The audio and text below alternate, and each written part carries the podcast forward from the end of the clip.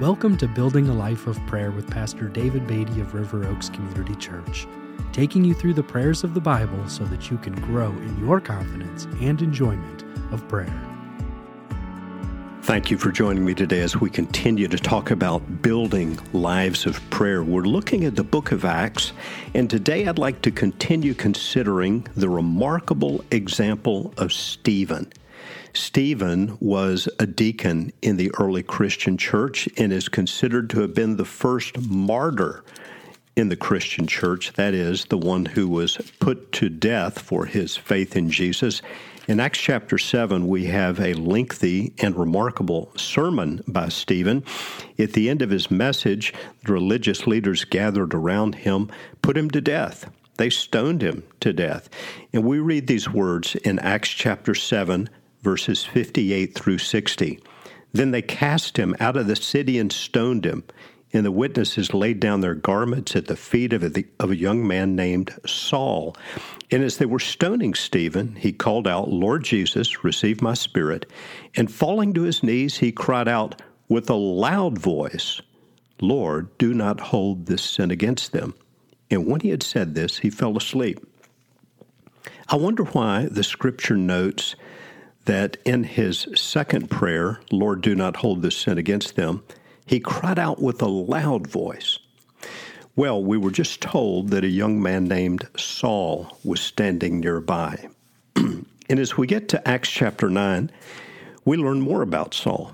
We read at the beginning of Acts 9, beginning uh, verses 1 through 6, but Saul, still breathing threats and murder against the disciples, disciples of the Lord went to the high priest and asked him for letters to the synagogues at Damascus, so that if he found any belonging to the way, men or women, he might bring them bound to Jerusalem. Now, as he was on his way, he approached Damascus, and suddenly a light from heaven shone around him. And falling to the ground, he heard a voice saying to him, Saul, Saul, why are you persecuting me? And he said, Who are you, Lord? And he said, I am Jesus whom you are persecuting. But rise and enter the city, and you will be told what you are to do. Remarkable. Shortly after the martyrdom, the murdering, the killing of Stephen, we find Saul, this great persecutor of the early Christians, being confronted by a blinding light, hearing Jesus speak to him on the Damascus road, and telling him to enter the city and wait. After this, we read that the Lord speaks to a Christian named Ananias to go and lay his hands upon Saul. And the Lord says to Saul, Go, for he is a chosen instrument of mine to carry my name before the Gentiles and kings and the children of Israel. For I will show him how much he must suffer for the sake of my name. So Ananias departed and entered the house. And laying his hands on him, he said, Brother Saul, the Lord Jesus, who appeared to you on the road by which you came, has sent me so that you may regain your sight and be filled with the Holy Spirit. Thus, we find the conversion of Saul, who is better known to us as the Apostle Paul.